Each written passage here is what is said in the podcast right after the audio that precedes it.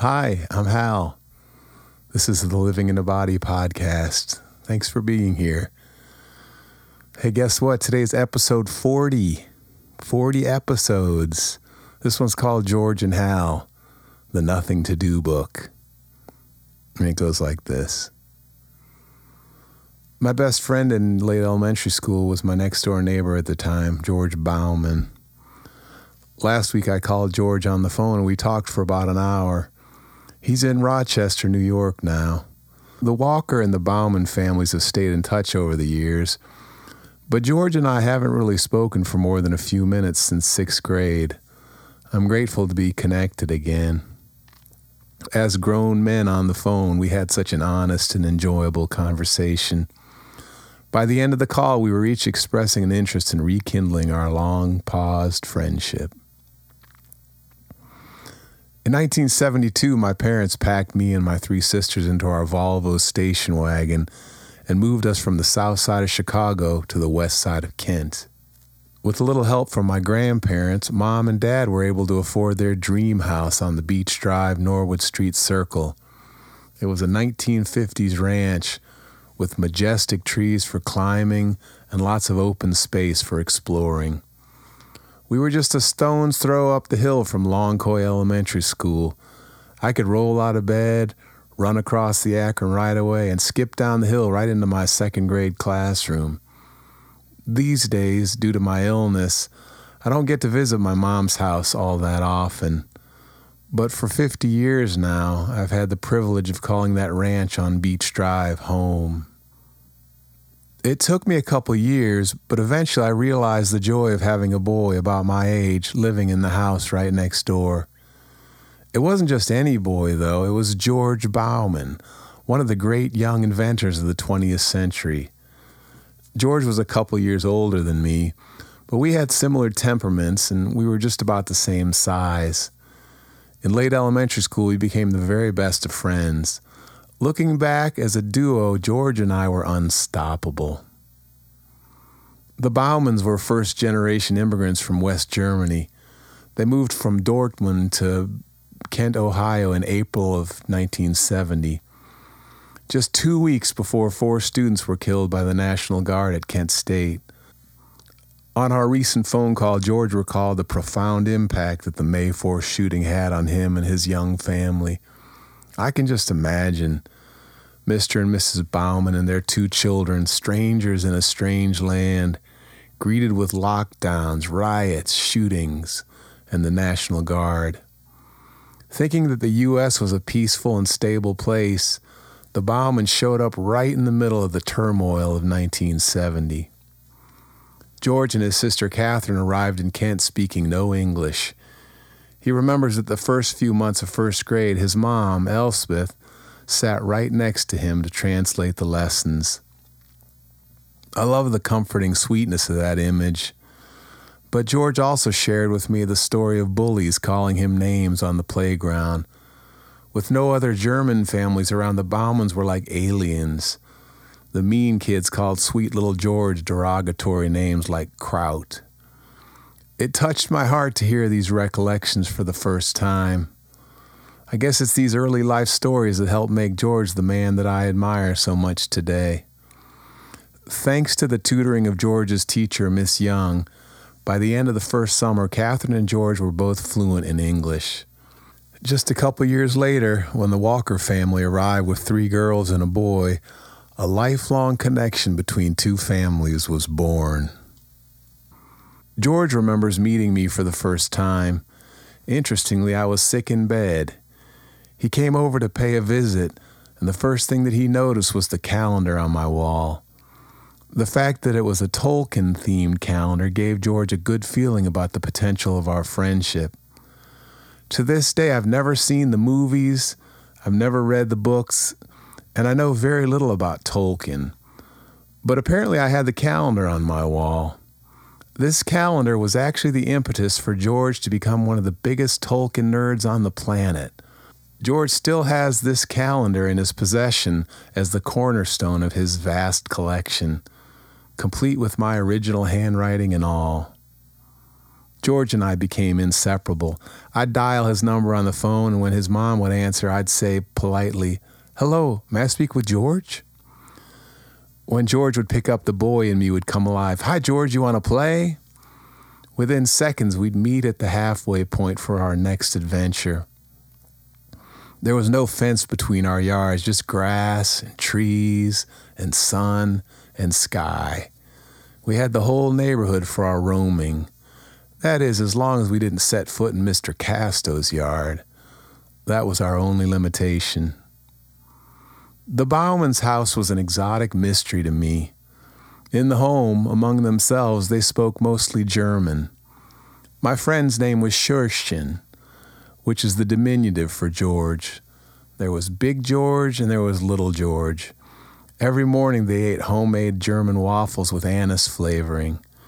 They kept German candy in the candy drawer, and Georg's mom sunbathed topless in the backyard, German style. When Georg and I would play in the basement, Mr. Baumann would sometimes call us into his office to quiz us on math facts. I was younger than Georg and not quite as smart, so I remember being mildly terrified as Mr. Baumann questioned us with his stern German accent. Georg and I were creators. Back then, we didn't have video games and we weren't that interested in TV, so we had to make up our own fun. In fact, we created our very own book called the Nothing to Do Book. It still exists somewhere today. This was a spiral bound Kent State manila notebook where we listed categories at the top of each page. The categories were objects like ball, bike, frisbee, ramp, and tire. Below each category, we listed the names of the games that we invented. Interestingly, there were no explanations and no rules written on the page. I guess all those details were stored in our young, impeccable memories. Frizzsicle was one of the most memorable games. One player is on a bike and the other player is throwing a frisbee. The object was for the frisbee thrower to strike the bike without hitting the person riding it. If the rider was able to catch the frisbee, then the roles were reversed. Georg and I don't recall if there was any scorekeeper or if there was ever a winner to the game. It seems that the point of Frizzsicle, like most of our other games, was just the endless freedom of long summer days spent playing with a best friend. One of our greatest triumphs was the creation of a frisbee golf course. This was a nine hole course that combined our two spacious backyards and the Akron property that spanned the area between us and the elementary school. We painted white lines around the trees to signify each hole. I remember the first hole that teed off from Georg's deck. You had to throw the disc between two tall cypress bushes and aim for the cherry tree in the back. As I write this, almost 50 years later, the white lines on the trees have long since faded. But I can still feel the amazing feeling when one of us would score a hole in one on that very first throw. We had to make sure that the frisbee didn't land in Mr. Casto's yard, though. Mr. Casto was very particular about who set foot on his grass. I kind of wish I could meet Mr. Casto one more time. I'd love to find out if he was really as mean as I remember him being. I'm certain there must have been some warmth beneath his persnickety approach to lawn maintenance. Mr. Casto will live forever in the fabled story of my early life there on the Beech Norwood Circle. I mean, who could ever forget Mr. Casto, Mrs. Woodring, Mrs. Clark, Mary Lou White, the Troyers, and of course the Petersons. In my parents' basement, there was a large empty crawl space beneath the garage. The only way to enter this space was to climb over the plumbing and crawl through a big hole in the concrete block wall behind the water heater. For several days, my mom heard all kinds of commotion coming from the basement, but she didn't inquire as to what was going on. Little did she know that Georg and I were in that dusty crawl space excavating, removing construction rubble, and building cardboard walls. We were creating our Nothing to Do book clubhouse. It still exists today, and the switchable light that Georg and I rigged up still works. In that secret space, there's a mural on the wall some old carpet padding, a tire that was used as a lounge chair, and a 1978 copy of the Guinness Book of World Records. I like to think about the day when the next owners of my mom's house discover this clubhouse for the first time. It's like a time capsule from 1979. Georg was a collector. He introduced me to the late 70s craze of beer can collecting.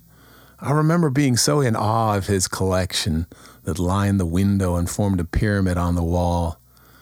Georg's dad would travel from city to city and bring back classy beer cans with cool designs. In order to keep them in pristine condition, Mr. Baumann would open the can from the bottom so the tabs stayed intact. In terms of collecting, I was just a dabbler. My dad didn't travel from city to city, but I did have a few cool stamps, a few beer cans, and some coins that my grandparents had given me. I could never live up to Georg, though who, in terms of collecting, was the true master. Georg and I were explorers. He was the first non family member with whom I ever touched tongues. It's a vague memory now, but Georg confirms that it did actually happen. In the place where the Walker's yard met the Baumann's yard, Georg and I touched tongues, and then we overreacted to the whole experience. It was just good old fashioned curiosity between two pre adolescent boys. There's only one time that I remember Georg and I getting into any trouble. We had discovered the joy and the excitement of the slingshot. If I'm not mistaken, we made our own out of clothes hangers and rubber bands. On one summer evening, we were hiding behind some bushes on South Francis Street, and we were shooting pebbles at the passing cars. Unfortunately, one of those unlucky shots smashed the passenger window of one of those unlucky cars. The car owner slammed on his brakes and chased us by foot through the neighborhood all the way back home. I made it home safely, but I soon heard that dreaded knock on the front door. Georg and I were in big trouble. I don't think we ever did that again. Sadly, in seventh grade, I abandoned my friendship with Georg in favor of a new best friend. Dave Mastrioni. I'm ashamed to admit that when Dave made disparaging comments toward my old friend, I didn't stand up for Georg. Led by peer pressure, fear, and insecurity, I joined in on the name calling. In our recent conversation, Georg and I both expressed our sadness that we went our separate ways. I'm not exaggerating when I say that as two young creatives, the partnership between Georg and Hal had earth shaking potential. If only we'd stuck together. I'm sorry, Georg. I look forward to talking with you again soon. I send blessings to you and the whole Baumann family, especially in this time after the death of your dad. Well, Georg, I'm so glad we got plopped down next to each other all those years ago. I'm so glad to know you. Sincerely, your friend, Hal. Well, everyone, that's episode 40 Living in a Body. Thank you so much for reading. Thank you so much for listening. Thanks for being here. Please feel free to leave a comment. Tell me about your best friend as a kid. Tell me anything. I'd look forward to hearing it. And as always, enjoy living in that body of yours. It's not going to be there forever. Happy Saturday. All the best to you. Bye bye.